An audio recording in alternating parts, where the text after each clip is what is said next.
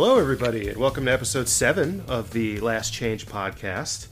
Uh, it is Wednesday, October 13th, 2021, and uh, we're here to talk about the Devils, uh, previewing the season amongst other things. And with me, as always, is my co-host Ricky. How you doing?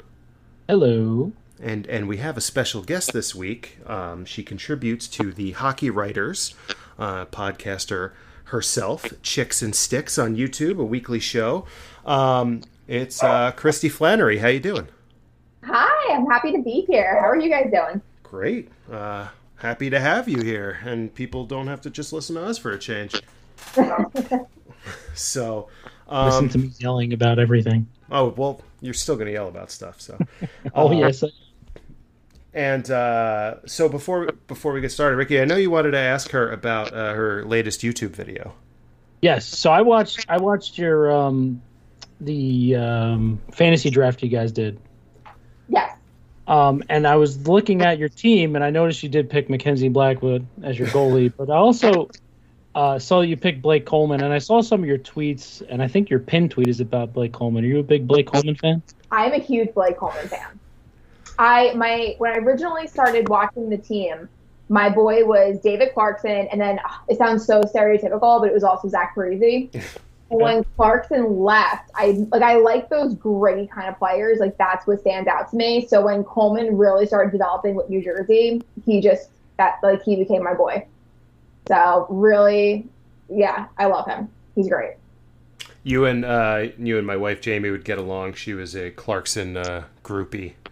Uh, yeah, I had a Clarkson jersey. That was the first jersey I bought was a Clarkson jersey. Yeah, she's got like six of those in the closet. Um, I like your team here, though. I mean, you can't go wrong with Nate MacKinnon. Uh, Anthony Cirelli is a good, uh, you know, like low key pick. Um, Blake Coleman, I, I miss dearly, and uh, the longer it takes uh, Nolan Foote to make the team, the more I wish we would have kept Blake Coleman. No, that trade's gonna. I said it. That trade's gonna end up being Mukhamadullin for uh, for Coleman. That's who they got. They used the pick for. Yep. Well, there you go.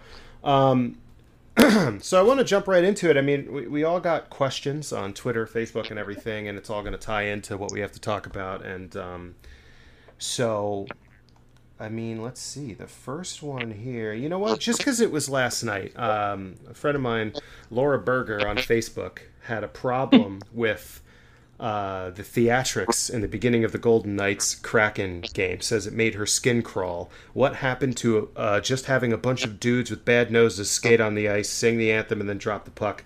Um, I, I kind of, I kind of liked it to be honest with you. The on ice, uh, like the 3D video and everything, but. I feel like, and uh, you, Ricky, mentioned how much you don't like the what the hurricanes do, the storm surge. No, no, that's not what I said. What did you I say? said I don't. I said I do not. I don't care for the Golden Knights intro, intro stuff. The on ice laser show and stuff is fine. It's the, all the extra stuff I could just do without. I don't know. Everyone thinks it's great. I just I don't know. Not to be contrarian or anything. I just didn't think it was super exciting. I don't mind the storm surge. I just you know. I use it as an example that I'm not like you know old man yelling at clouds, hate everything about everything that's new. I, I just feel like those are the kinds of things that are, are cool as long as the teams are winning, you know, and Yeah. so, but, uh, and I think honestly, it's just an overall attempt to get the NHL into the mainstream, like for people to do TikTok videos, and apparently that's how you get popular nowadays. But, uh, Kristy, what do you think about this? You know, I think that's one of those things where they're kind of, as a hockey player, you're damned if you do and you're damned if you don't. They mm-hmm. always get criticized for not showing enough personality and, you know, having the same five to 10, you know, rehearsed answers that they give the media. But when you start showing personality and start doing the storm surge, and let's be honest, Vegas is the only city that you can get away with doing what they do Yeah. for the pregame because it's Vegas. Like that would never fly in Arizona. it, you, they're, it, you're going in for the Vegas experience, which I don't. I'm not offended by it. I think it's great when they show personality. I personally really like the storm surge. Like it's just it's fun. It adds a fun element to it. I understand and respect the old school mentality of that it's just a hockey game, like just play the game. But I think it's kind of fun when a player and team start showing their personality. It makes it makes them more likable, and therefore they're going to get more fans. Yeah, I say anything that pisses off Don Cherry is always a win in my book. So You are right about that. Uh, we've been begging hockey players to show more personality, and then anytime they do, it's like, oh my god. well, like yeah. Andrew, like you, we had talked about with uh, Jack Hughes' interview when he was talking about how confident he is, and people were like, "Oh, he's overconfident." Like, like you said, you, you can't win. Like, you want these guys to not give the same answer, but then he's honest and he's like, "I'm really confident. I think I'm going to have a great year," and then people are all up in all up in his ass about it. You know? Yeah. No, that's that's just because everybody deep down wants the generic interview of you know get pucks deep, uh, get pucks on net. um, but anyway, so I want to ask everybody here, and we'll start start with Kristy since she's the guest. Um, what players stood out to you, either good, bad, or met your expectations uh, in this preseason for the Devils? Oh, interesting. So I actually got my credentials for the Devils this season. So I was able to go to a couple practices and I, you know, saw a bunch of interviews. And it's really hard to ignore Dawson Mercer. Mm. You just, when he's on the ice, you, your eyes just kind of gravitate to him. So he was definitely a standout. You can't really miss Dougie Hamilton or Ryan Graves just on size alone. And Hamilton's a very smooth skater for how big he is. So you can't really miss him either. Um, I'm not even going to bring up Holtz yet. I guess that'll be a different topic for later on. oh, we're going to get there very I just, shortly. I just cracked my knuckles. I was waiting for it. yeah, I'm not going to bring that up yet. But yeah, definitely, I would say from my perspective, Hamilton and Mercer were like the two really big standouts for me when I watched them at practice. Well, and, and I'll tie this into a question that we got on Twitter, and this is going to lead to our Holtz discussion anyway. Um, mm-hmm from at J Nice with about 28 eyes asked, uh, "What do you think Dawson Mercer's ceiling is? How long until they call up Holtz?" And uh, I see this. He says he sees this as an extended training camp for him. I hope it's two months and done. So let's go Mercer first, and, and Kristy, uh, Kristy, continue what you were saying. Uh, Dawson Mercer's ceiling. What do you think? I think that there needs to be a realistic expectation around him. He's 19 years old, and the NHL is a very different game than the AHL or any other level of hockey that you play. So there has to be um, a realistic expectation of what this kid's going to do. I think that he can quietly put together a very good game this season. Um, but again, he's a rookie. He's going to make mistakes. It's like it's going to happen. But I, from what I've seen and the way that he carries himself, I think he's going to for in the next like couple years, he's going to be a very, very good center for the Devils. And Ricky, what's your uh, Dawson Mercer ceiling?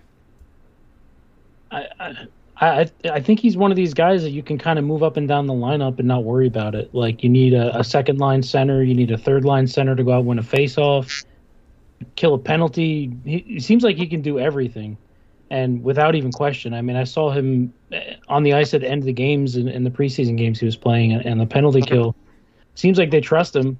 I mean, it sounds like everything Ruff said. Like they just couldn't not put him on the team. He just played that well. Yeah. My only issue is, um, and it's not an issue with with Dawson particularly. It, it's just for his ceiling. If they have him as a center, there. I mean, the top two centers are locked for the next ten plus years uh, with Jack Hughes and, and Nico Hischier. So his ceiling as a center on on the Devils is probably a th- third liner. Um, I thought when they drafted him that they were going to bring him in, in, as a winger because he's one of those guys that could play anywhere. But I, I, just don't know if his potential can be fully reached behind Jack and Nico. They, I think they would just move him to wing if he gets to have that kind of skill set that he could play and match the you know the skill set of Hughes and Nico. I think right now that's where we like we need a center. So I think that's just it makes sense as far as like the roster goes, and you're not you're not overwhelming him with you know, going up against Connor McDavid and all like the top lines in the league. But I think he can easily be moved to a first or second line winger if necessary. Yeah, and I wonder if they were trying to do that off the bat with their uh, desperate attempt to keep Pavel Zacha at center, but it's just not going to work out that way. that you can't break up that line is in my opinion. No, you can't yeah. you can't break up that line. That's a, it's a good line, and actually, I'll bring Zach. Zach is going to actually tie into our Holtz conversation as well. Okay, good. Well, let's get there. The second part of that question: well, How long? Real, oh, go ahead. Go before ahead. you before you move on. So my my issue that I was literally fighting for two days on Twitter about Holtz, and we'll, we'll get to that in a second. But I think we we we as a collective fan base and and kind of the, the way hockey's going, we have to stop thinking of like You have two scoring lines, you have a checking line, you have a grinding line. When the Devils were good and they were winning Stanley Cups, they were rolling mm-hmm. four lines and they were playing. Obviously, your best players are going to play the most, but they had three solid lines that could score for you every single night. I don't think it matters that Mercer would be a third line center if you surround him with two players that can go out and score. He's has you can see he has enough hockey sense on the ice where you know he's not going to be a defensive liability. But if you put someone on that line with him that they can score, I, I don't care that he's a third line center. Like there, there's guys that are third line centers on on other teams that could be a top line center on the Devils. I mean, it doesn't mean that they're not a top line center. I don't think it matters where he plays in the lineup as long as he's in the lineup and playing well. It could come into play in maybe three years, though. I mean, if he's got the potential to put up 60 plus points, that the money that he's going to deserve, um, you know, and then whatever Jack gets, I mean, I don't think a team is going to lock up 30 plus million dollars a year, possibly to their three centers. But you know what? It's a great problem to have, and we'll yeah. see what happens in the future.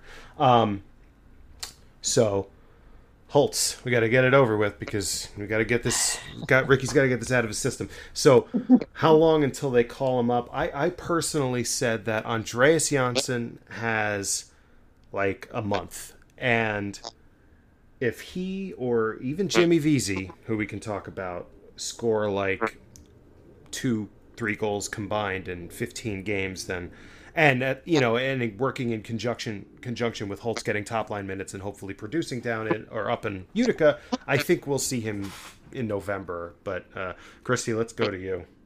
Well, hold, real quick, hold on.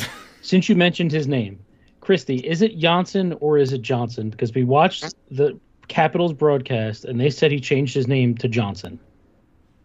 Um, as far as I know, I say Janssen, but I could be misspeaking. I didn't. I don't know if he actually changed the. I didn't know if you had heard anything kind of around because I was like, "That's weird. Like, why would he change his name to Johnson? It's not well, Johnson." I know that Parise, like Zach Parise, at some point in his career, told media that his pronunciation changed as well. So I know players do it. I oh yeah. Heard, I just haven't heard anything if he actually did that or not. So, so it's just a weird change uh, so to go from Johansson. like Swedish to like Johansson went yeah. to Johansson. So yeah, so I actually can't comment on that. And Josefsson went to Josephson.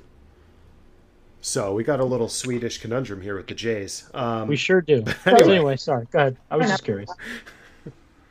Uh, yeah, Kristy, you you uh, and your opinion on Holtz. or he's gonna hate me, but I no, feel like he he needs he needs you.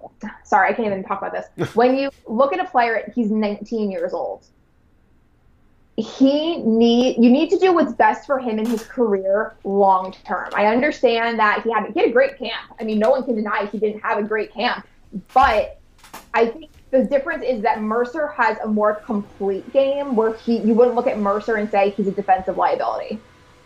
I don't know if you'd say the same about Holt, and I know that people are saying you know put him on the first line or put him on the second line.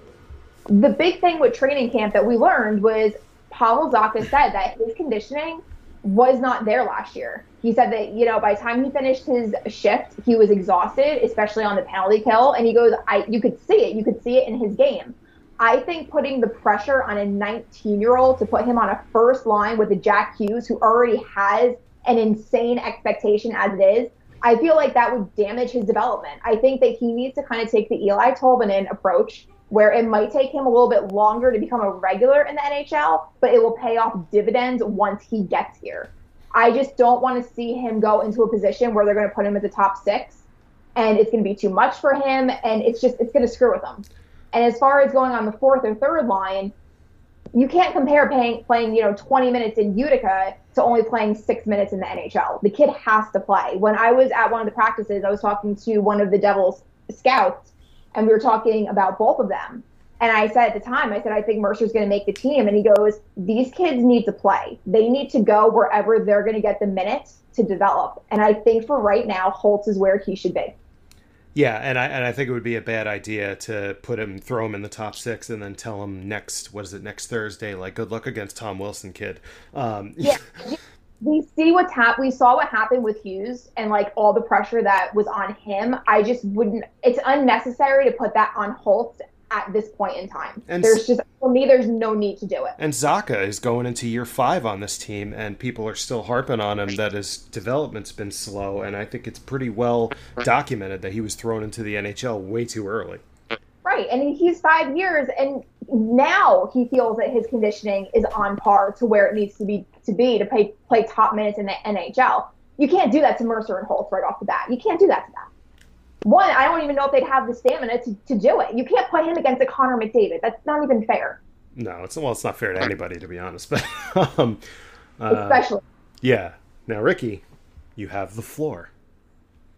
So, my my, I'll say this, and I, I've said this to Andrew too. I think more, a lot of it is, um, all, for lack of a better term, PTSD of the way Devils have handled younger players over the years, where they send them down and Binghamton and before that Albany didn't exactly have the best uh, track record of developing players and bringing them back up as more complete and better players. so I, I get nervous. Like I look at what happened with, you know, I expected a lot out of Nolan Foote in the preseason, and I didn't see any of what I expected in the preseason. And that might just be he might take a little bit longer to uh, to develop. But things like that, and I know they're different players, obviously, um, but things like that make me nervous. Um, I, from what Fitzgerald said, it's a conditioning thing with Holtz. Mhm. Um, but I feel like that's that's really something that can be worked on at the NHL level. Uh, I, I, I guess it depends on what the real ex- the actual expectations are of this team. If they really truly think that they're going to make a playoff push, then it makes sense. If they're saying that to kind of get the fans to buy tickets and come to games, and then in December we're all sitting here looking, oh, here we go again. I have a little bit more of an issue with it there. Um, but your points are. I've never said your. I never said the point of him going down is not valid. I just disagree with it in this particular in- instance. You know, his his line mate, uh, William Eklund, who was drafted a year after him, made the Sharks this year, and I, they're from. I mean, I haven't seen him play a ton, but I've seen him play enough. Where they're they're very similar players. Um, I know the Sharks kind of stink, but you know, Devils kind of stink too until they prove me otherwise. Well, but the difference is, is that with San Jose, they're they're they're one they're in salary cap hell. That's number Yeah. one. And two, this is a team that like San Jose. When you look at them, you know that this is a team heading for a rebuild, but like San Jose won't accept that they're in a rebuild. You have Like the De- like the Devils for the past like five years. But the difference is, is that you don't sign a player like Dougie Hamilton and expect mediocrity. You expect something. You expect some kind of improvement from bringing in Graves and Hamilton. So, with that being said, I think there would be more pressure on the Devils to perform than there would be with San Jose. I, and plus, I'm not trying to be critical, but we can all kind of admit, like, Devils fans are tough. Yeah. Oh my god. This isn't just like welcoming, huggy, like fuzzy feeling, friend, like you know, team, like fan base. So if do you, yourself do yourself not a favor and don't ever look at any social media post the Devils make about anything. I always wait for someone to criticize one of my articles, and my points. Like I, I'm always shocked that it doesn't happen. It'll happen eventually. But and I'm not saying it's the whole fan base, but they do have a we do have a reputation around the league, and it is valid to a certain degree. And with these young kids, I would just hate just for the emotional and psychological aspect of it because if you have Holtz on the ice and we all know that his game and his conditioning needs to but get better for him to let's say get back and help you know on defense and he can't do it the fans are going to be the first ones to say he shouldn't have made the team in the first place he's Of not a course. NHL player so why put a player like that that's trying to grow and develop into that psychological aspect of wow i want to play for this team and the fans already rejected me after like 10 games it's right. just But uh, I, I feel like that, and Andrew has said this before too. I feel like the Devils should have probably signed another forward, you know, top top six forward, a wing, to make this a, a moot a moot point. Because right now, my, part of my issue too is like if you look at the lineup with him in it versus the lineup with him not in it, mhm. it's there's something missing. Like especially with the injuries right now, so you're gonna have like Gauthier and, and Woods out. So you, you got v- VC and, and Gauthier. I don't want to see these guys on my team. Like, I know they need it. They, they're every, everybody plays their part, but like I said to Andrew before we got on this call, like I I watched every preseason game and I legit do not remember them calling Gauthier's name a single time. Well, and I couldn't believe that he played three games. Well, my the thing that would have made me happy about Holtz making the team is it would have scratched my itch of being a traditionalist where I need left wingers to be left-handed yeah. and right and right wingers to be right-handed and um, there's one right-handed forward on this entire team right now, and that's Mike McLeod. So I'm a little nervous about going into the regular season with four left-handed right wingers. Um, that's insane to me, but I also wish that the Devils had the ability to send Holtz to like Mississauga or something and just light up juniors for a year because I understand your reservation about the AHL because when we had this discussion the other day, the last player that became a legendary Devil or a great NHLer that spent time in the Devils AHL system was Patrick Elias. And that was everyone brought up Blake Coleman, and I know that'll make Kristy happy. And I conceded on that point because he did play a full season. Yeah, but there. he became an NHLer when he was 27. Right, exactly. Or 26. So we want to see, you know, Holtz a lot sooner than that. But let's let's move on. Uh, we just got a lot of other stuff to get to, and I don't want to. We can't keep Kristy here until 3 a.m. So, um, one of the other questions that was asked to us uh, was about Jack Hughes' potential, and it was from Matt Grazel, I think one of your followers, Kristy. Um, uh, yeah, he writes for the Hockey Writers as well. Oh, excellent. Um, said that Jack Hughes displayed uh, his potential early last year. What are your predictions for Hughes? I am predicting 20 goals and 30 assists from him. I think that would be nice. Uh, 50 points. I kind of want 60 plus, but I don't know. Let's uh, let's go to Kristy for that then. Um, I said bold prediction. I actually did this on my show. For bold prediction, I was thinking like 65. Um, nice. I think having Tatar on a line with him is going to help him because he's a veteran. He's been around. He's not an inexperienced player. I really like Sharangovich. I think he's really great. So I think that line, like having the, those wingers, I think will help him with his game so yeah, I'll say I'll say around 60, 65. And the more points points he has means the more points and goals that Sharangovich has, and I think he's my current favorite player on the team. I love that guy, and I would love nothing else for him to score thirty goals this year. Um, Ricky, your thoughts on Jack Hughes? Uh, I I I was thinking 7, 65, 70. I think that's an appropriate number, especially if Holtz comes up at some point in the year and plays well. Um, I mean, if you look back, like I don't know what his numbers were last year, but I don't think I've ever seen a player hit the post more in my entire life oh, than yeah. Jack Hughes last season. I mean, he probably, literally, probably 12 goals was robbed of last year by hitting the post. Um, I mean, even if half of those go in, um, you're looking at a pretty decent jump in, in goals. Um, so I, you know, he just looks he looks awesome. I know he did last year too. Mm-hmm. Um, but the, last year was a weird season, so I really won't fault anybody. I'm even Andrews finally got me to come around on even giving Johnsson a chance um, because we don't really have anyone else to put there at this point. But um, yeah, I think 65, 70 is, is where I would. I mean, I'd love it. I think 50 is like bare minimum. I think it's got to be more than that for them to be successful. Last season, he had 31 points in 56 games. And that's yeah. not bad considering the entire season got derailed when the whole team got COVID. So um, all right, another question that I think is a really easy answer that we're all going to agree on. Uh, Jamie Grader asked me on Facebook, "Who are the D men? Uh, odd D men out with Severson and Smith return?" I think obviously White and and Jaros. Um, White might find himself back in Utica, but I think Jaros will be the seventh guy. What, what do you guys think? Whoever wants to answer that. Okay, can go. I mean, yeah, that's that's the obvious answer. Um, I, I I wonder you know, with the Devils, you're never really sure how long a player is going to be out because you know Nico was going to be ready for for opening night and missed like four months. Um, so depending on how long Smith or and or Severson are out, I, I, told you yesterday. I think Colton White is a sneaky sneaky player in terms of he just plays like a simple game. Um, kind of what I think we need out of like a third pairing defenseman, just to you know make the smart play, get it out, be good situational in your own in your own zone, and I think that goes a long way.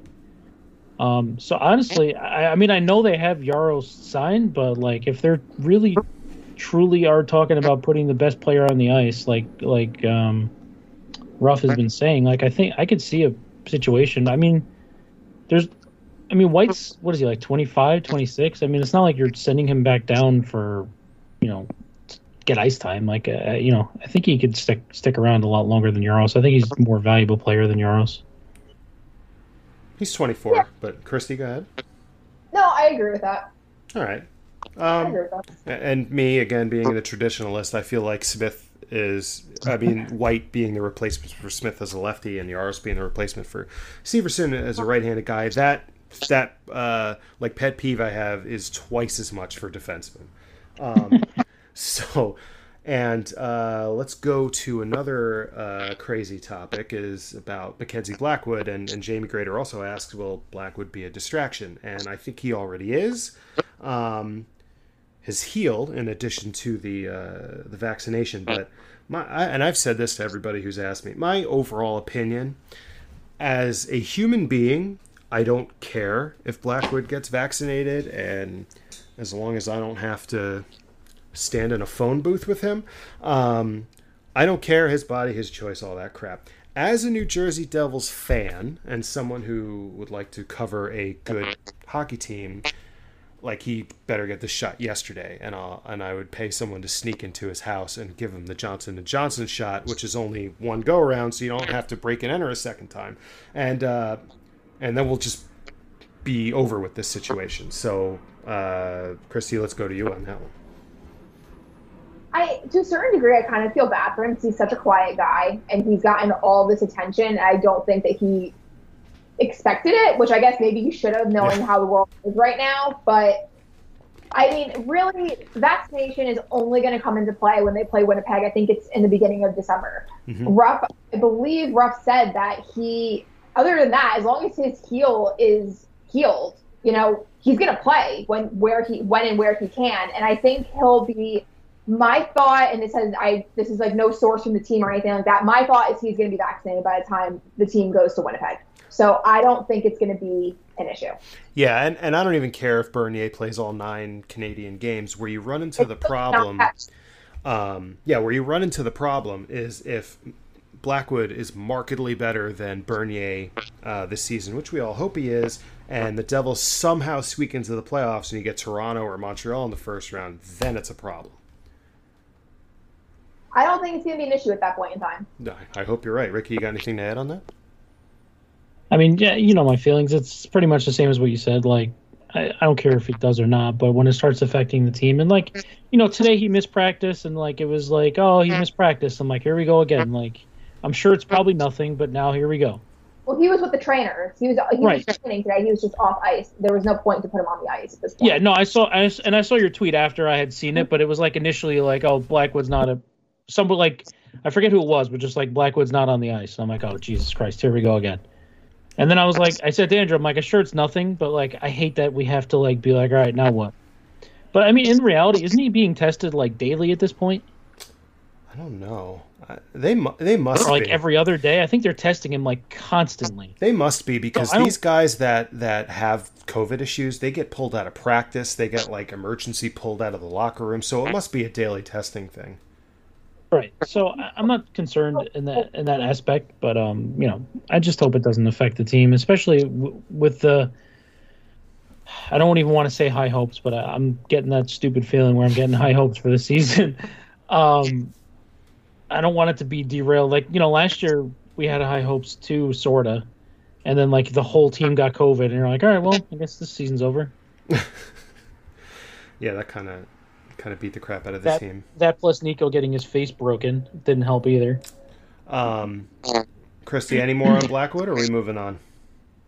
We can move on. I think he's going to be fine. I will die on the hill that Blackwood has potential to be one of the best goaltenders in the league. I, I agree with you. We've seen some. You'll stuff, get no arguments from us. Yeah, we've seen some stuff from him that like it just makes you very excited, and every time someone talks about Carter Hart, it makes me upset.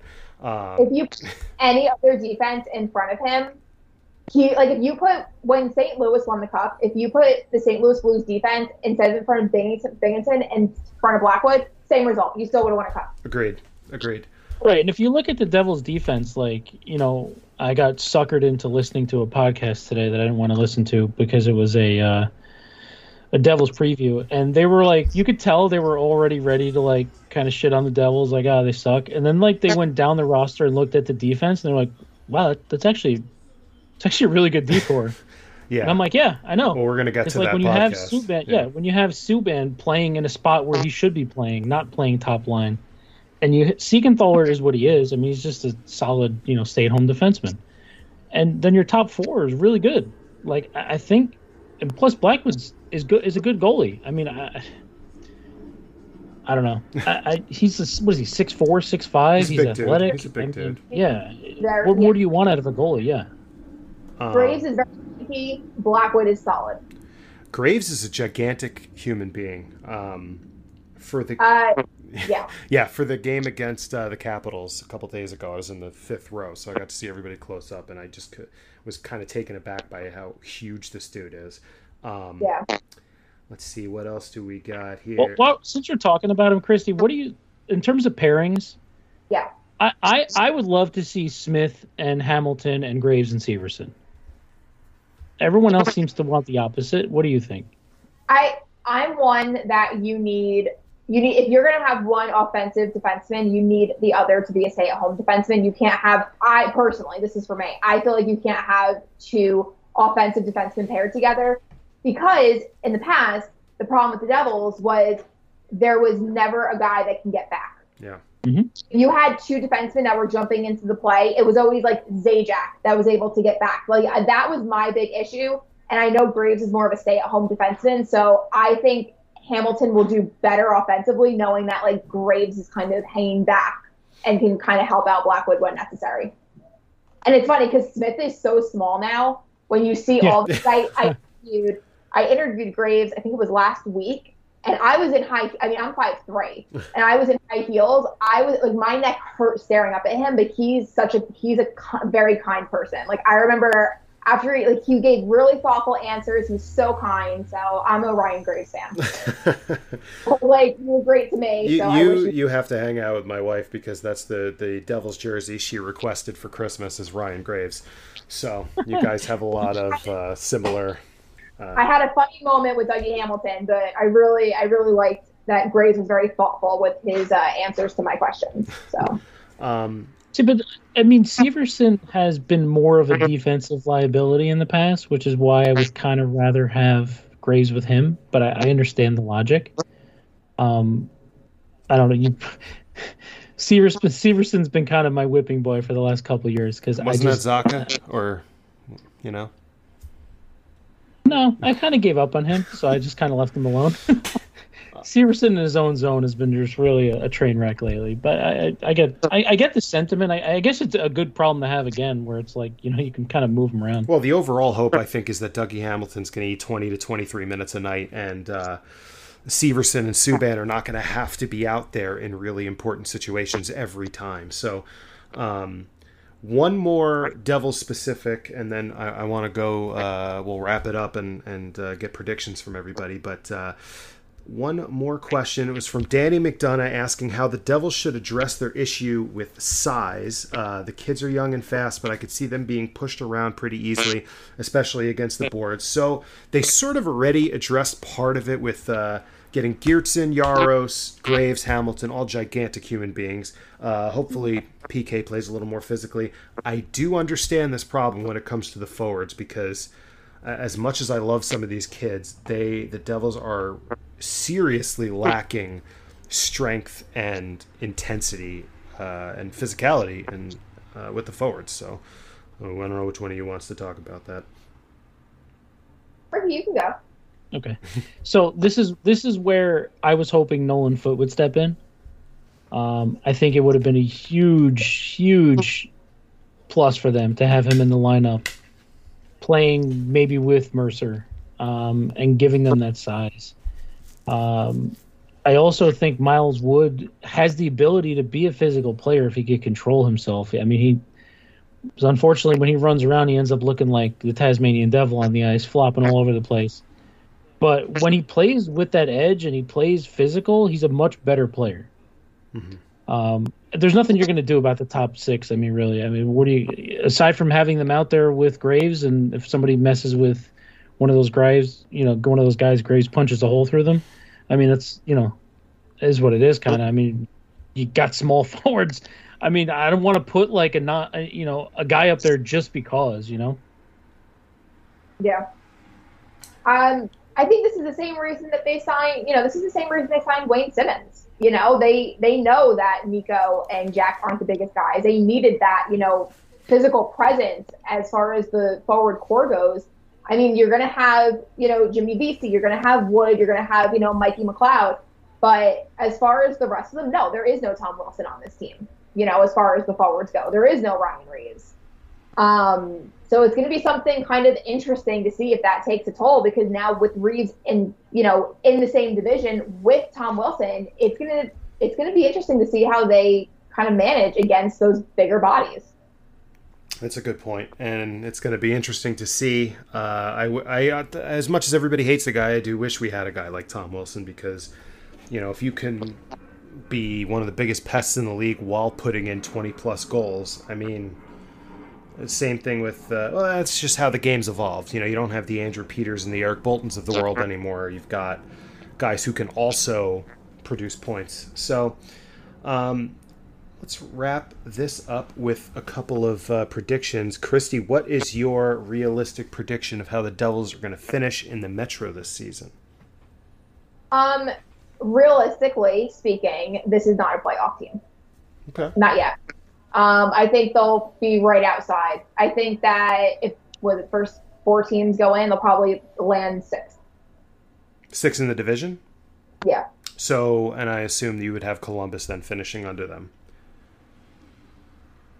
Most likely, yeah. I think that honestly, I think the X factor of the Metro is actually going to be the Philadelphia Flyers. I agree. Uh, I have the same questions about Philly, Pittsburgh, and Washington. Um, Pittsburgh, even though they just beat the crap out of Tampa last night, um, they're missing Malkin until January, I think. Crosby's going to be out for a little while. Um, and they really didn't make like huge improvements. Uh, Washington, their entire core is between 30 and 35 years old. Um, I'm very interested to see how they handle an entire season. Um, I don't know. And the Rangers, and another question that we were asked is uh, from a Ranger friend, a fan friend of mine, Marco, how the Devils and, and Rangers are going to look this season, the rivalry. And I think both teams have the same question marks. Is there's so many young guys, and so many things have to go right for either team to challenge for uh, a playoff spot, whether it's you know Kakko, Chytil, uh, Lafreniere, or Sharangovich, Hughes, um, Hischier. Like all these kids need to do something for either team to have a shot at the playoffs. Um, and I'm with you. I think they're going to be on the outside looking in. I do think they're going to be playing some meaningful games in February and March, but I just don't think they're going to make it there. Uh, Ricky, how about you? Honestly, I, uh, I, I think in the division, I think they could finish fourth. I do have your um, predictions because, like the reason me, you so. said, because like the reason you said, I, don't see that. I think the Devils and Rangers are like pretty much the exact same spot. Like young goaltender, relying, like you said, relying on young players. The Devils did add some some grit that we didn't have on the back end. Um, I think, as of now, I personally would trust Blackwood more than I would trust you know the Rangers goalie situation right now. Shesterkin. Yeah, but like I don't even know who their backup is. But yeah, um, still uh, Georgiev. Georg- Georgiev. I think he's getting lit up right now. Actually, um, uh, yeah, I'm I'm not high on Philadelphia. Washington, I've seen a lot of people picking them to miss the playoffs just because of their age, and I think it's finally going to catch up with them. I don't think their goaltending is very good. Columbus, I think, is going to stink. I'm not super high on Pittsburgh. I mean, it's obviously Islanders and Carolina, and then it's kind of everybody else in the division to me. I mean, that's kind of where I'm at, and I think they have just as just as good a chance as anybody else to get up into the top three. I think realistically, probably fourth or fifth. Okay. Um, then last question to Kristy before we let her go. I, I just want your overall prediction of uh, Western Conference champion, Eastern Conference champion, and, and Cup. Okay. I'm always very bad at this, so just as a little FYI, everything I say it never comes true. Oh, we're Um, writing it down. We're gonna come back to you at the end of the season and be like, ah, you were wrong. I'm committed this year. So in the West, I've been saying Colorado for the past like three years. Why not just keep keep on that train? Eventually, MacKinnon and Landeskog are going to get their shit together. so we'll say Colorado's coming out of the West. I'm going with the Islanders out of the East. And the hallmark moment of the season is going to be Zach Parise winning the Stanley Cup in the same jersey that his dad wore in the late 1970s. Wow. That's Got the Islanders winning the Cup. That is the hallmark moment that we are waiting for. That would be interesting. And then Lou will sail off into the sunset, leaving the next Islanders GM with 10 years of cap trouble. So, um, And no prospects. no prospects. That's what we're Um, well, thank you so much for for coming to talk to us. I hope we can do this again, and uh, like. yeah, we'll uh, we'll keep in touch. And thanks again for doing this. Oh, thank you so much for having me on, guys. It was a lot of fun. Thanks, Kristy. Thank you. And again, thank you to Kristy Flannery for joining us. Uh, she's actually our first guest, and it was a lot of fun. We're definitely going to have her back on. And uh, so now let's talk about something uh, that we got some comments about, and it was the podcast that you mentioned earlier, which is Steve Dangle's podcast. Um, they are doing previews for every team in the NHL, trying to spend like 10 minutes on each team. and the Devils one was just uh, bananas. Um, I'll say it. It was dog shit. it was, and it was just guy, and I love Steve Dangle. I think he's very entertaining. He knows a lot about hockey. It was more the two guys that he has with him on the show that were Right. the problem. Right, and I thought he was actually thoughtful. And when he was going through, you could see him kind of working through the team in his head, and you could kind of see him kind of turning things around. I'm like, hey, you know what? They they might actually be not as bad as I expected. Looking at their decor, and you know, Blackwood's a good goalie. yeah, and the other guys you could tell were just scrolling down cap friendly, like reading what I mean, on the page. you know, this guy Jesse Blake, who I couldn't pick out of a lineup of two people.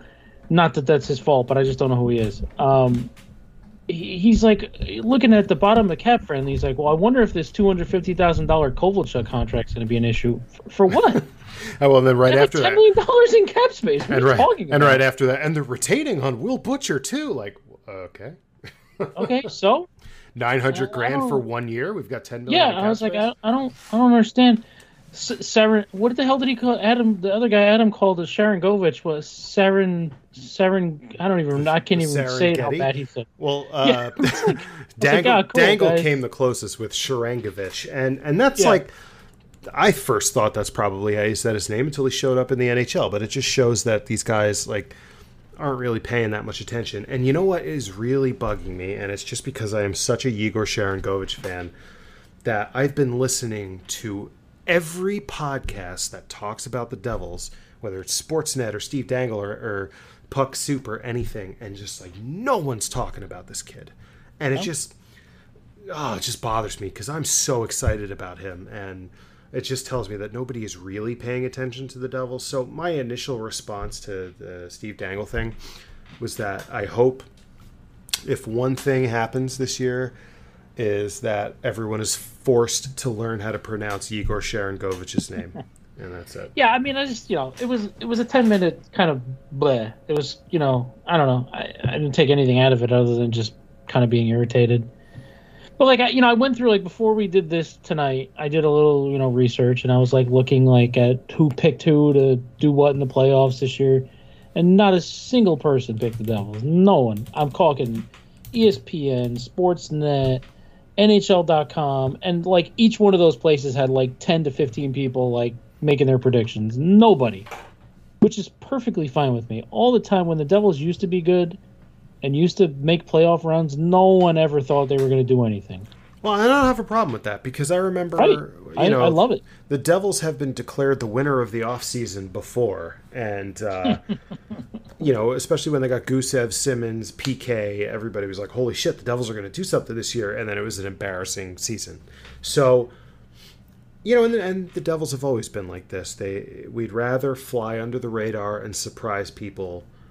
Um, and I think this is the perfect year for them to do it. And exactly what you were saying about Steve Dangle looking through the lineup and his eyes lighting up.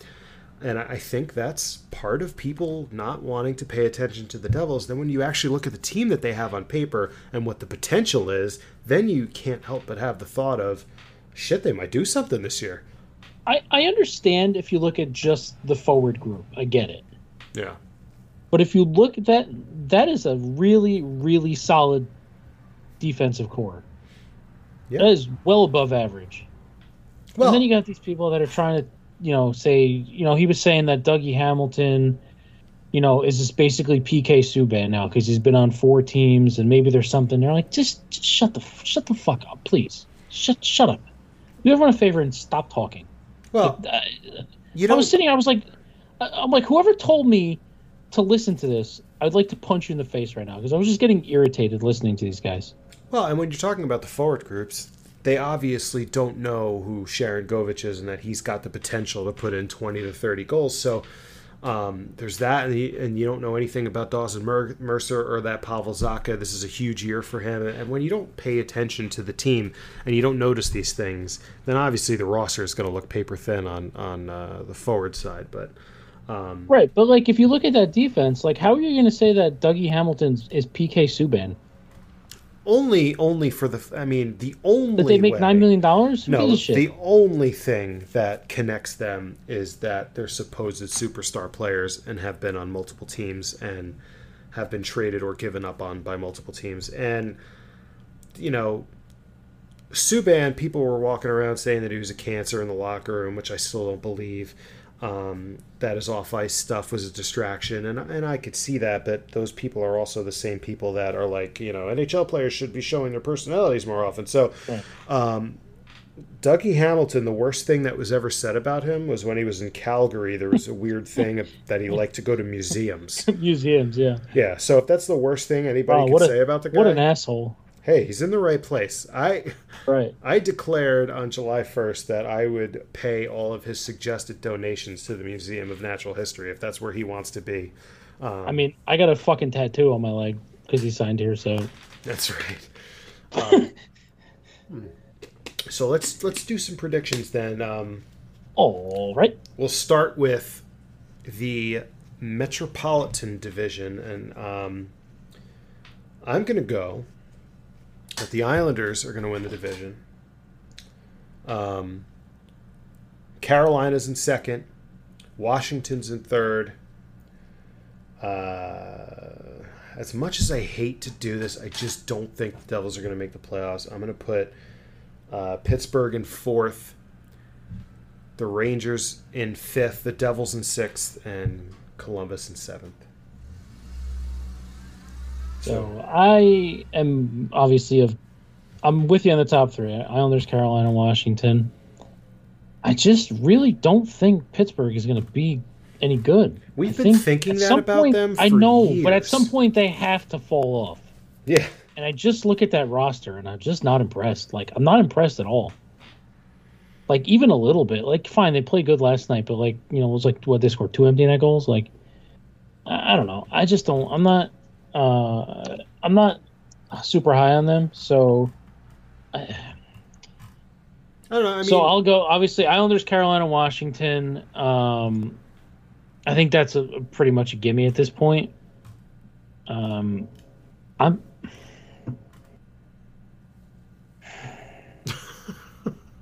it's it's a tough one because I really do think like the Flyers, the Rangers, the Devils are like really like in the same spot. So many question marks like- on all three teams. Yeah, on all those teams. I, I'm just, you know what? I'm going to say it. Devils are going to make the playoffs. They're going to be one of the one of the wild card teams, and they're going to be uh, third, uh, fourth in the division. Then I'll go Rangers, Flyers, Blue Jackets. You know, I think I actually only said seven teams. All right, Islanders. Um, Islanders, Carolina, Washington, Pittsburgh, Philly, Rangers, Devils, Columbus is what I'm going. And hopefully, you're right, not me. Um, let's go to the Atlantic Division. I think. Uh, Tampa's going to win that division. I think uh, the Panthers are going to finish in second. The Toronto Maple Leafs in third. Boston in fourth. Um,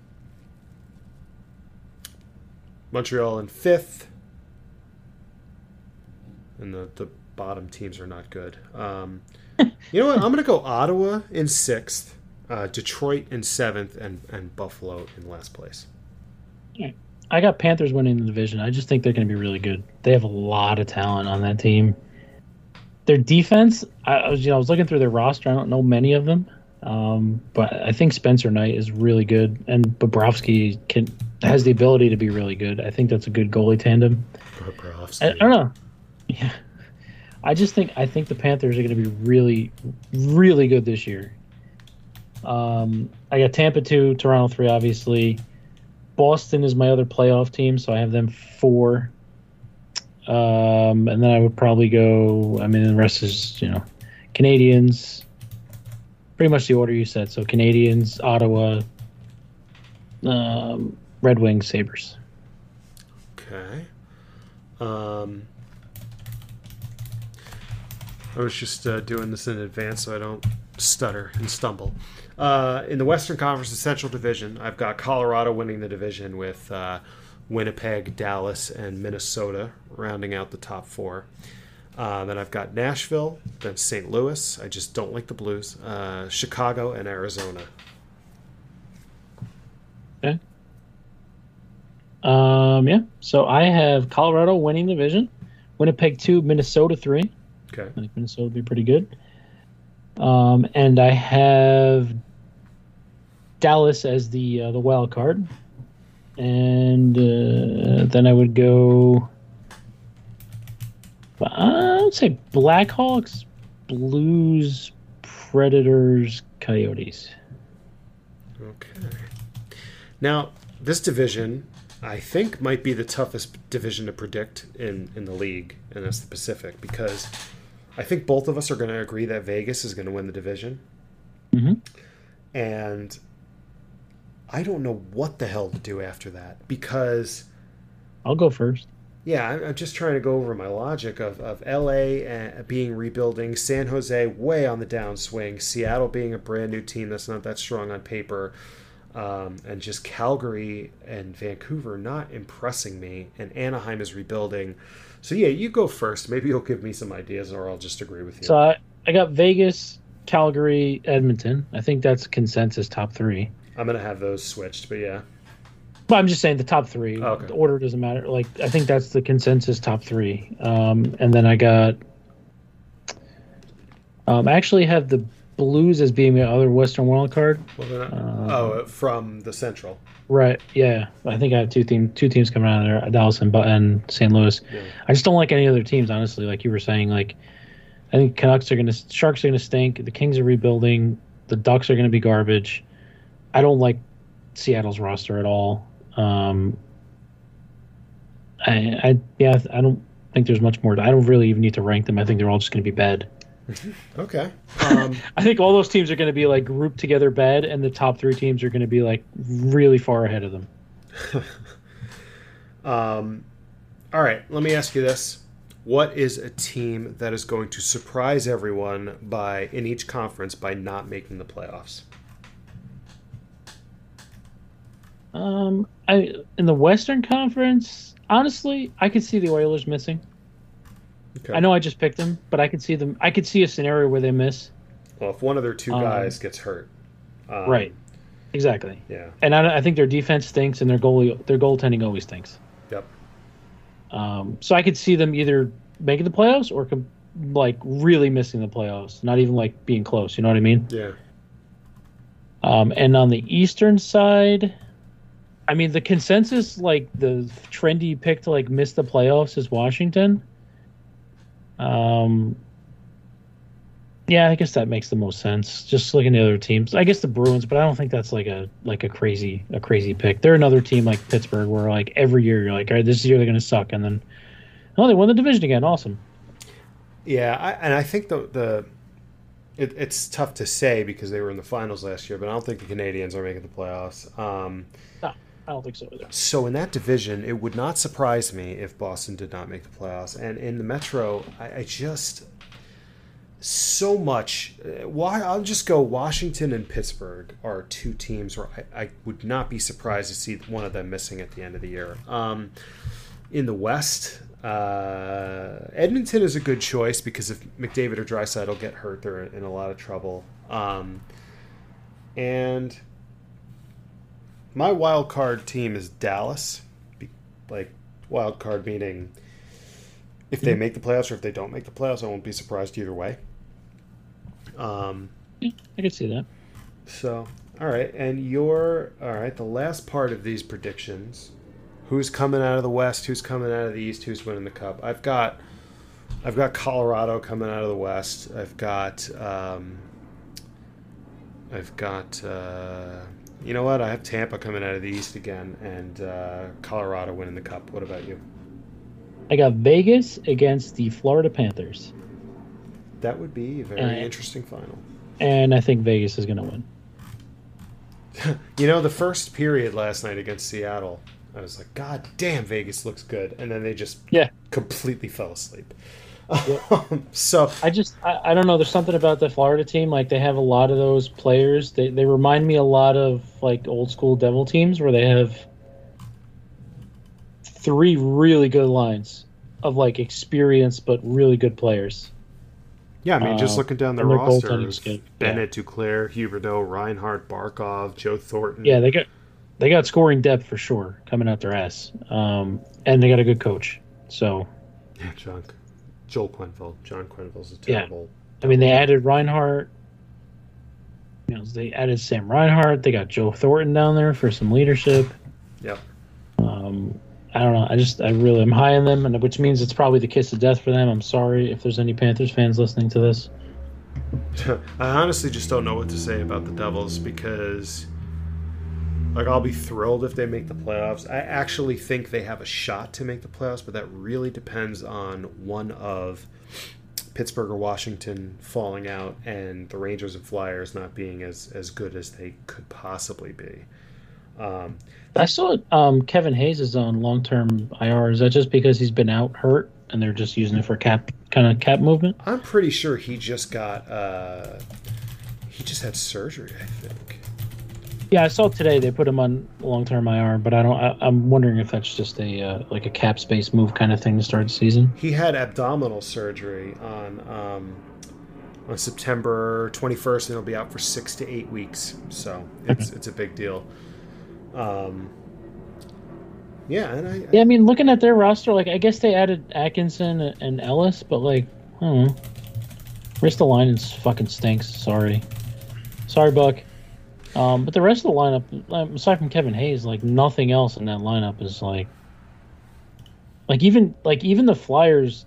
Like I saw it yesterday, that they decided mutually that they and Claude Giroux would not discuss a contract until after the season to see where both both parties are at at the end of the season, which kind of, you know, makes me think that they're kind of understanding it's kind of the end of the end of the rope, end of his rope there. You know, well, he may very well not be going anywhere, but I think the issue is that the player Right. and the team both know that he's been on the downswing for a while, and Right. Giroux doesn't want to discuss contract until he hopefully for him has a good year, and then the Flyers don't want to give him any money in case he sucks, and then they don't have right? to. But I could see him being like that sort of player at the trade deadline that kind of they send him off to go win a cup, sort of thing. Yeah, absolutely. Um, and James Van Riemsdyk has been underwhelming.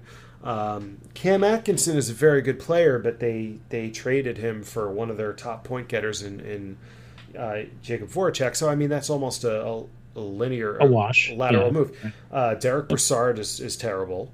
Um, Sean Couturier is their one of their best players. Travis Konecny's going to probably score twenty something goals, but other than that, their forward group does not impress me. Um, No, and neither is their defensive group. Keith Yandle, uh, Yeah, not impressed. Ristolainen. Uh, Ellis is a Ristolainen is is butt cheeks. Ellis is good. Um, Provorov is great. He's Decent. very- Provorov is yeah, great. Yeah. yeah. I don't even know who Igor Zamula is, so I won't pretend to know who he is. But apparently, he's on the roster. Well, and their big question mark is Carter Hart because they've been pumping this kid's tires for a couple of years now, like he's the next big thing. And if he falters at all, their backup is Martin Jones, who is not good. no bueno. No bueno whatsoever. Um, so I have a tough time thinking the Flyers are going to do anything uh, this year. Yeah, no, like I said, like I said before, I just I feel like the Flyers, the Rangers, the Devils, Pittsburgh, and Washington to an extent are like all in the same spot. They're all at different kind of points in of their rebuild sort of thing, but like I just feel like a lot of things have to break right for all those teams to be good. I'll tell you what, I even have a problem with the Carolina Hurricanes because their goaltending is shit. what they did in the offseason made zero sense to me because their last offer to Doug Hamilton was less than $6 million a year. It was like five something. And I think there are 31 other teams in the league that would have paid Dougie at least six and a half, seven million. So I don't understand what Carolina was thinking there. Um, I like the Kotkaniemi move. Uh, he's going to be very good. They got Derek Stepan, who's nothing special, um, and their forward group is good. Their defense, I mean, they replaced uh, Dougie Hamilton with Tony DeAngelo, who, without distractions, if, if that's possible, can actually put up a lot of points. So there is some potential there. But uh, Ethan Bear was a eh, whatever move. Um, I, I just uh, hey they, they still have Eric Jelena uh, on the roster, but um, Ian Ian Cole, uh, Bear Cole, DeAngelo Jelena, Brett Pesce's very good. Brady Skjei's okay. Jaccob Slavin's awesome. Brendan Smith. Yeah, I think their decor is good even without Hamilton. Yeah, I just they kind of went qual- uh, quantity over quality to replace him. Yeah. Uh, Bear Yep. and DeAngelo instead of Hamilton. But the goaltending, I mean, Freddie Andersen lost his job last year in Toronto. He was injured, but uh, but uh, Jack Campbell took over. I've never, yeah, I've never been high on Andersen at all. Anyway, so No, and, and Antti Raanta's a decent backup, but he's a backup. So, Right. you know, because I was about to say that the only things I can guarantee is that the Islanders and Hurricanes would finish top two and Columbus is not going to make the playoffs. And, like, then I look at Carolina's roster and I start to wonder, uh, I don't know, how confident am I with them? And honestly, like all kidding aside, every Islanders are are the consensus pick of everybody. But like I could see a situation where they're like not as good as everyone thinks they're going to be. They're just old. They're so old. Yeah. Um, I mean, Like they have decent players. Like I'm not saying they don't, but like I guess you're under the assumption Sorokin's going to be really good. I mean, he's hasn't proven it. I guess he's got to prove it. Varlamov is Varlamov. Yeah, Andy Greene was born in 1982. That's just funny. Right. And then So was I. right above him is Noah Dobson, who was born in 2000. Um, so that's fucked up. I mean, they have, they have a good team. I just think they're old. Like you know, a couple of injuries. Like let's just say, you know, Barzal. Knock on wood. I don't want him to get injured, but let's just say he gets injured, right? Yeah. Where are you going for your scoring? Yeah, they really need Palmieri to score 20 plus. They need Anders Lee to score 25, 30 goals. Um, Pavillier's got to score. Josh Bailey's got to score. Um, they have four very. Show. Hmm? Right. Yeah, they have Pageau. Pageau, um, Zach Parise. you know, I kind of wish Zach came back to the Devils, and and everybody's I like do. he's I wa- yeah, everybody Nope, says he's washed up, but I, I try to point out to people that if you don't count last season's wacky COVID year, he had two seasons in a row at 28 and 25 goals. So it's not he's not useless. He uh, I would have taken him for sure. He would have fit in the top six perfectly yeah, probably. Instead of rushing Holtz. Uh, Holtz, he didn't get a, I th- he didn't get as angry as I thought you would. I think you're you're just about done with it. Dude, I'm telling you, two days straight on Twitter, nonstop. I just, I'm over it. Hey, let's look at the Buffalo Sabres see, like, roster real quick. People make it sound like I don't see the other. Like I get it. Like I know, I understand what they're doing. I just wish one time they would be like, you know what? Fuck it. This kid's good enough to play. Let's let's let him play. yeah, I'm just looking at the. Uh, Do we have to look at the Buffalo Sabres? I'm looking at it. It's not making me very happy. Hey, former Devil John Hayden. Oh man, Kyle Okposo, Oh my Jeff God. Skinner. What? This lineup is so bad. is. They're deep. How the fuck did a- an NHL team put this roster together? Yeah, and their dude, their goaltending is the worst part. It's Craig Anderson, Dustin Tokarski. Um, the only reason why anyone knows who Dustin Tokarski is is because a couple of years ago, when he was the Habs backup and Carey Price was going through injuries and not playing well, they gave Tokarski the start in the playoffs, and he didn't look half bad. And since then, I mean, it's Dustin Tokarski. While we're well, while we're here, okay. where do you think Jack Eichel gets traded to? Well, with the Rangers giving Zibanejad that contract, which I thought was a good good choice, um, I, I don't know. I, I don't know who has the cap space. Let me bring that up. I, I mean, I know where I think he's gonna go. Well, let me. Yeah, so a couple people and Elliotte Friedman think he's going to Anaheim, but Nope. that would suck for him because he's going from one rebuild to another. Um, and how many teams have eight million dollars in cap space? Uh, one, two, three, four, five, six, seven, eight, nine, ten teams do. And those teams are the Sharks, Devils, Coyotes, Predators, Rangers, Red Wings, Blue Jackets, Ducks, Sabres, and Senators. Um, I honestly would not be surprised to see him traded to the Ottawa Senators. That's going to be my pick. They have one of the most exciting groups of prospects in the NHL. They got a lot of draft picks, and if they can get uh, Brady Tkachuk under uh, under contract, then if I was Eichel, I would see a promising situation there. What about you? What do you think? I think he's going to Vegas. They would do that. Um, They would absolutely do it. They can eat some contracts if they had, you know, they'll take some contracts back from them. Like Dadonov can probably, you know, that's five million. Um, well, they're three million over the cap 32 right now, right. so I, I, think know- they can make it work. I really think they can make it work. Um, and they've been looking for a center. Well, let's see. I mean, Dadonov's making five this year and next year, and unless he improves immediately, I don't think his contract is very tradable. Um, and they've got Karlsson, Stone, and Marchessault signed long term. Uh, Chandler Stephenson is signed long term. Uh, Tuch just got a an extension long term. Um, yeah, they would need to get rid of Dadonov and Reilly Smith's five million, and probably Max Pacioretty after next year when his seven million's gone. Uh, They can make it. They could definitely make it work, especially if they wait a little bit and it's you know prorated or whatever. Um, I don't know. I think that I think that makes the most sense. If they're if they're a team where that really are going to go for it, which is part of why I picked them because I really think they're going to trade for him. Um, I think it makes the most sense. I, I'm Ottawa's, you know, it's great, but like he's going from a shitty team to like another shitty team, you know.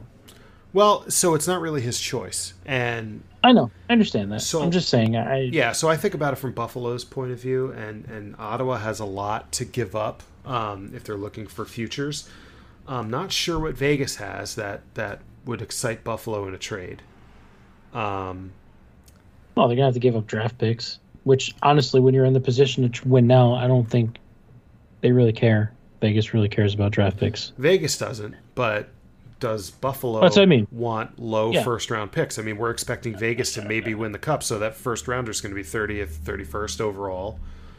Right, So- but I think Buffalo is going to have to take whatever they can get for a guy who's got a broken neck. Yeah, I, I think uh, the surgery thing makes it pretty difficult, but I think Buffalo has really screwed themselves in terms of Oh, uh, yeah, getting a huge absolutely. package back. Yep. Um, So I yeah, I think I, I think Vegas. Um, I I could see Anaheim. I wouldn't be blown away if it was Anaheim, just because they have so much cap space and players to move. Um, but I think I think Vegas is going to go all in to get him. if I were him, I'd want to go to Ottawa, to be honest with you. Um, just the team would be built around him. They have so many prospects, and they're going to be up and coming. And and we, you talk about that division. I mean, Tampa is at the height of their powers last year. I'm interested to see what they do this year. Um, having lost Gourde, Coleman, Goodrow, and uh, and Tyler Johnson. I mean, that's a that's a lot to lose four players like that. So Toronto has to do something this year, otherwise they're going to have to probably blow up their core. Boston's on the downswing. Uh, Detroit's not there yet. Um, I mean, Florida is emerging as like the best team in that division eventually. So Ottawa's got a chance in the next couple of years. I mean, we talked about I th- last week, or we've talked about a couple times where like when the Devils were playing just so miserably, we kind of envied Ottawa that they weren't a good team either, but at least they were fun to watch and trying. Hard to play against him. Yeah, so I think that'd be a good situation for him. I absolutely, if I were him, would not want to go to Anaheim because I don't think they're No. anywhere close to No. competing. Well, so like Ottawa makes sense too, just because he's going to have to have the surgery. So it doesn't matter if he plays the season or not. He's not going to play the season probably at this point. Um, so I mean, it gives him time to kind of recuperate and get back to next season and not be rushed because I don't think Ottawa's obviously going to win.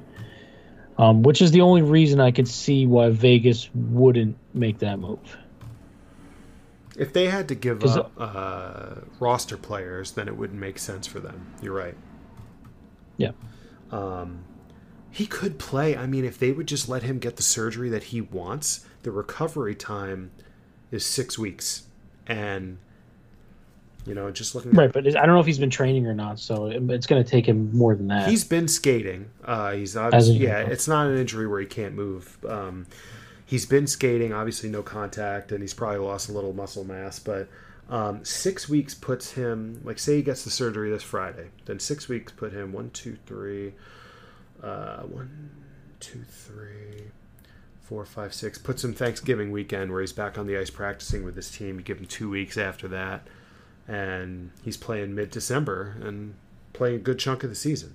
So I just don't think Buffalo, who obviously is not going to win anything this year, um, they don't have anything to lose by just dicking him around like this. Uh, and now, I mean, people are talking about okay, where is he going to be at the trade deadline? And I'm thinking, Jesus Christ, five months away now? He's still going to be a Buffalo Saber? Yeah, I, I, uh, I don't know. It doesn't. For his sake, I hope not. I mean, the Rangers theoretically could make it work, Um, but they got they got a lot of contracts coming up. yeah, I mean, They have cap space right now. their immediate issue is they've got to give Adam Fox, you know, Right. who's already won a Nine at goddamn. Norris Trophy on his Nine mil level. at least. Kakko is coming up um, at the end of this year. He's an RFA. Yeah, and if you think Lafreniere, unless he sets the world on fire, is probably going to get a Nico Hischier type deal. Right. Um, so they have Kakko and Fox this offseason. Libor Hajek, if, if they want to keep him, Julien Gauthier. Uh, Sammy Blais, who had a really good preseason, um, he could, and he's making one and a half, so he could be getting a raise.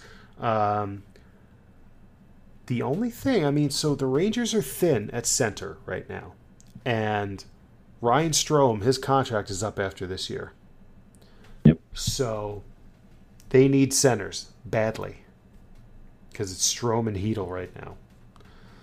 Uh, Kevin Rooney on the fourth line, and I don't even know who's centering their third line. Oh, and Zibanejad. So it's Zibanejad, what Strome, Chytil, and Rooney. Um, I, I could say, and, and as my buddy Rob always likes to say, everything has a way of just working out for the Rangers. Yeah, it sure does. Yeah. So I mean, going back to the Gomez's contract, fucking Montreal just being like, oh, well, we'll take it. Here, take Ryan McDonagh too while we're at it. That's one of the worst trades. In, it's really one The of the worst worst trades trades in NHL history. It is.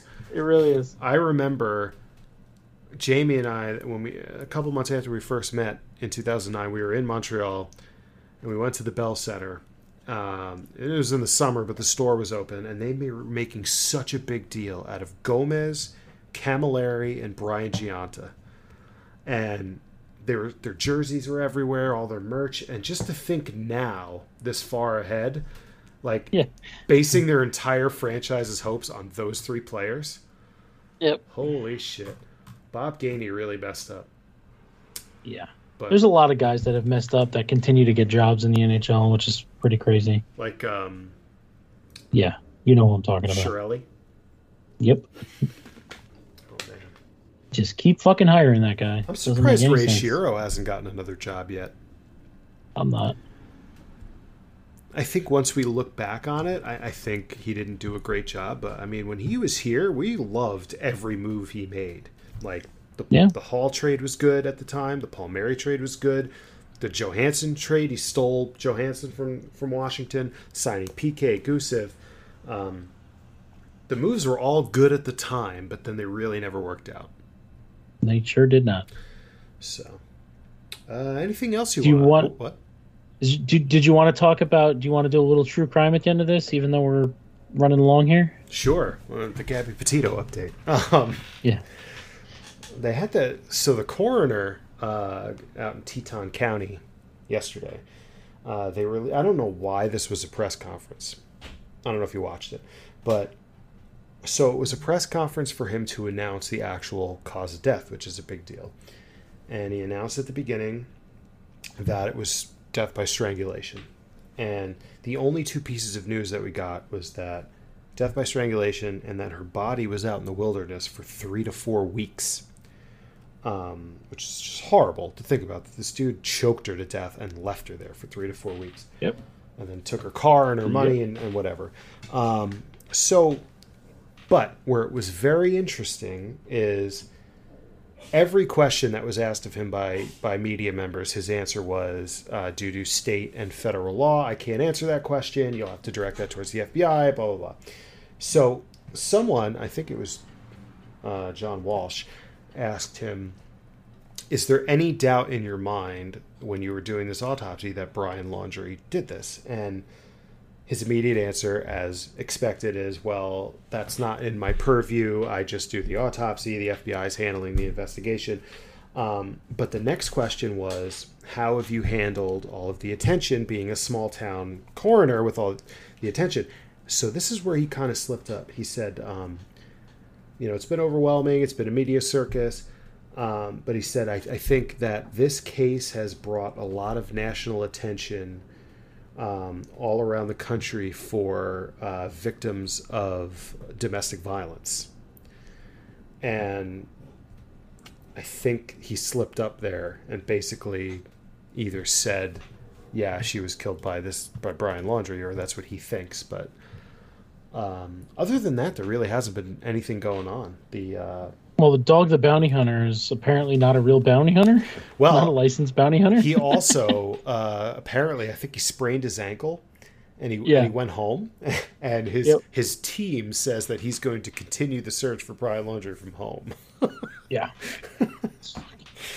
So I, I don't know how that's going to go. Um, the internet's been fun. They had a drone over the Laundrie residence, and they saw uh, Chris and Roberta Laundrie uh, like tending to their flower beds, and somebody saw Oh, what yeah. they thought was a hand. Yeah. Yeah, he's under the flower bed. Yeah, he's under the flower bed in a bunker. And like Yeah. one thing people don't realize is this is Florida and the people don't have basements in Florida cuz the water table is too high. Mhm. So I don't I doubt there's an underground bunker and he's been chilling there That for they just that they mysteriously built without anyone knowing. maybe that's what they were doing when they were supposed to be camping. Oh, maybe. But um I don't know if this happened since the last time we talked about it, but uh, Brian's sister Cassie uh, yes, we did talk about it. Yeah. Yeah, so she provided a The press conference. Yeah, we pr- she provided a picture of uh, Brian camping with her kids. Like this is the exact time where uh, Gabby's laying there dead in the woods, and Brian's back in uh, Florida camping and like hanging out with her kids and like smiling and having a good time. And I just thinking, just how fucked up is he? Yeah, he's for sure a sociopath. I don't understand how you do that. I I don't know.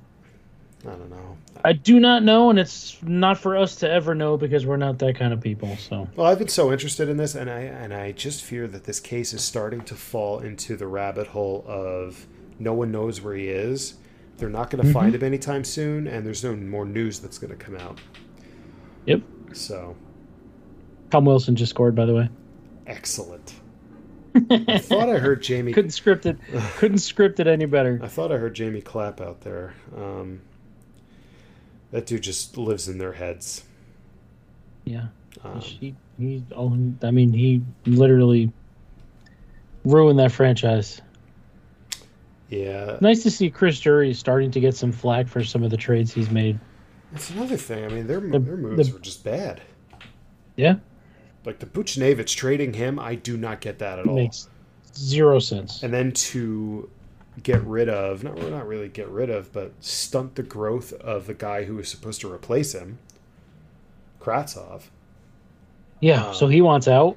I'll take him Um, he actually, I saw today. He actually said he's willing to play in the minors for another team. He just does not want to be as part of the Rangers anymore. I wonder what the hell we don't know about that like He's probably just pissed off that he's not. yeah I mean if he's willing to come here and go to Utica then sure Yeah. So Tom Wilson did not actually score. Somebody else scored. And just deflected off somebody. oh okay That sucks. That sucks significantly more. it was Um, Schultz who got it Yeah. So yeah, I'd, yeah, sure. I'd, of course, I'd take Kravtsov, but but you know, like I said, anytime you can give Barclay Goodrow a long-term contract, you got to do it. yeah I, I don't understand that uh and they're not going to be able to get rid of that deal Nah, not a chance in hell. But on a on a, I'll say a happy note. I guess end this.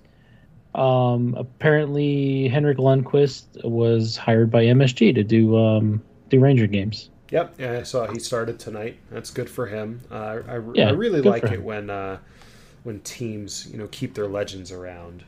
Um, Mm-hmm. You know, and I, I think that's good. He's one of the best guys ever. He's one of the greatest goalies ever. And oh, the Capitals are up three nothing.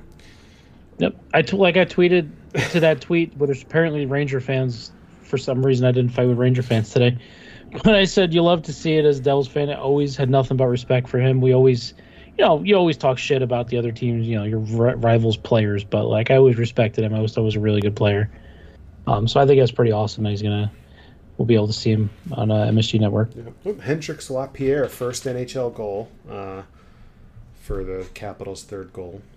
Um, so, uh, and I think Steve Dangle's already upset with the Leafs. He says they look dismal, abysmal, abysmal. Sorry. Um, they're gonna blow that up soon. I mean, some team might be uh might be the lucky trade recipient of Willie Nylander or Mitch Marner in the near future. Mm, Um, when uh, I'll take it. Kyle Dubas is to blow it off. Fucking love either of them.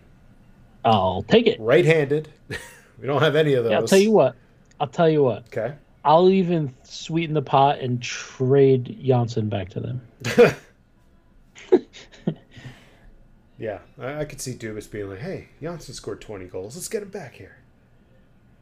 Yep. They don't even have to give us Joey Anderson back. Keep him. All right, let's wrap this shit up. Um, Yeah. Thanks everybody for listening. Thanks again to Kristy for coming on. Uh, we're going to try to have more guests more frequently. Um, Thank you to the people who submitted questions uh, Jamie, Danny, Laura, Marco, Matt Grazel, Joey, and we didn't get to J Rose. Apologies. Um, his question was about. Um, real quick, we'll go. We'll hit this Yeah. just because you know we appreciate the questions. Um, he has two sleeper prospects in mind: Graeme Clarke and Arseny Gritsuk. Um, what do we think about him? I love Graeme Clarke. I talked about it after the prospect tournament. His release is awesome. I think he's a really good player. I think he has potential to be a top six wing, and God knows we need right-handed wings. But I think he's probably to maybe another year. Like maybe he has a really good camp next year and can find a spot, but probably the year after. And Gritsuk's unsigned. He looks like a decent player. Uh, you know, I, I'm always weary about unsigned Russian players. You know, trying to get him over here.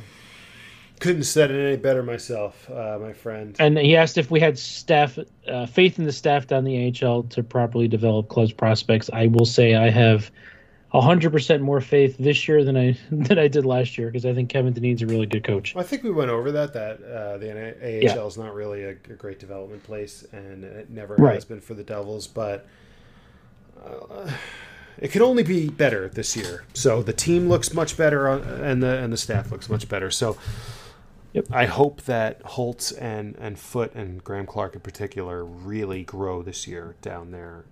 And Yeah, we need Foote. We absolutely need Foote. yep, yeah, and and it was I think it's skating that was the problem. He just looked real slow. Yeah. Yep. He he is, and and that was the the the knock on him was his skating, and uh, I don't know how you. I guess you can get become a better skater. I don't really know how you become a significantly better skater at this point in your career. I mean, that's what happened with uh, what's his face, uh, Bouch- Reid Boucher. Yep. Now he's he scored Russia. what 60, 60 70 goals in uh, Sarnia. Yep. And he just when you're in the NHL, and you, if you can't create space to get your shot off, no matter how good your shot shot is, it doesn't matter. Yeah, and I think he's in Russia now.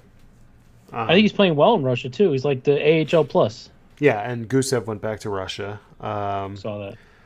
but uh, Fare thee well, Goose.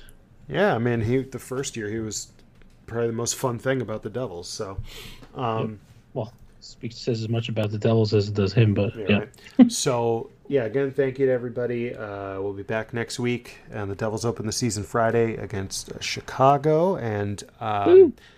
I will be attending the game on Tuesday against Seattle. So I think our next episode is going to come after that, and we'll discuss those games and, and uh, any news from then.